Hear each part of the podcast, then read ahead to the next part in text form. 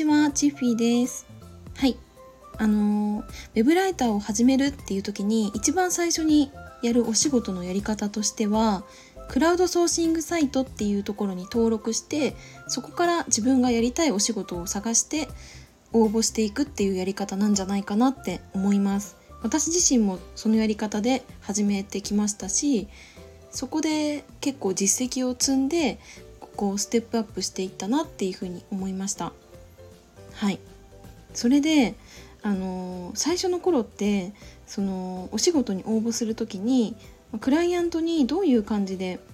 あのメッセージをね送ったらいいんだろうとかうーん応募文に何て書いたらいいんだろうとか結構悩むと思うんですよね。私自身も結構悩んだしこういろんなクライアントとお仕事をやっていく中でいろいろこう試して今回こういうふうにメッセージを送ったらどうなるかなとかうーんこういう一言を付け加えたらどうかなとかいろいろ試行錯誤してきました。うん、それで私がね思ったのはこれ一回自分がお仕事を発注する側であのー、やってみるとねよくわかるなっていうふうに思ったんですよね。うん、めちゃくちゃ今更なんですけど私先日あのーまあ、とあるねクラウドソーシングサイトからお仕事をね発注しましたでその時にあの、まあ、何十名かの方にお仕事をね依頼したんですけど、まあ、そこでさあのそのライターさんがどういう対応するかとかさどういうお仕事のやり方なんだろうとか分かるじゃないですか。なのでなんかそのあこのライターさんのこういうとこすごいなって思う反面あこういう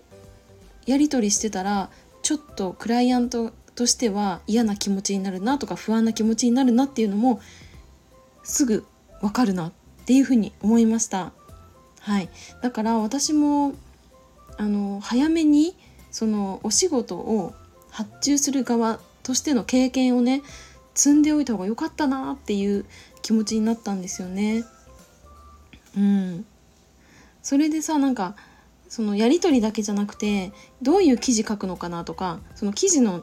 書き方とかあのクオリティみたいなところも分かると思うんですよね。それで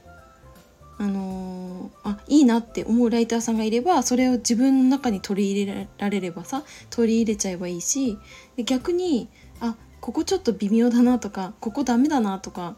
あのー、クライアントに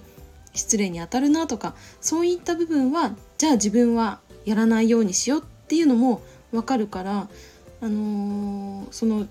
お仕事を発注するっていう経験も結構大事になってくるなっていうふうに思いました。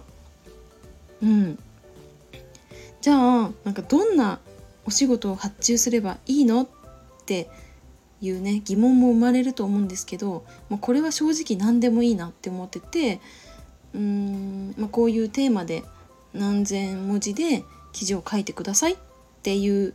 もので全然いいと思うし、まあ、企業みたいにさすごい分厚いマニュアルがあって分厚いというかページ数が多いマニュアルがあってあの文末表現はこうで記事のテイストはこうでっていう細かい指示がなくても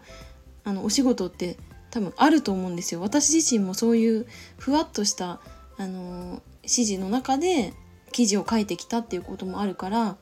そういうお仕事の発注の仕方でも全然問題ないなっていうふうに思いましたね。はいということで先日私が、あのー、まあ、ライターさんにお仕事を発注したっていう経験からちょっと思ったことを語ってみました。はい今日も最後までお付き合いいただきありがとうございました。バイバーイ。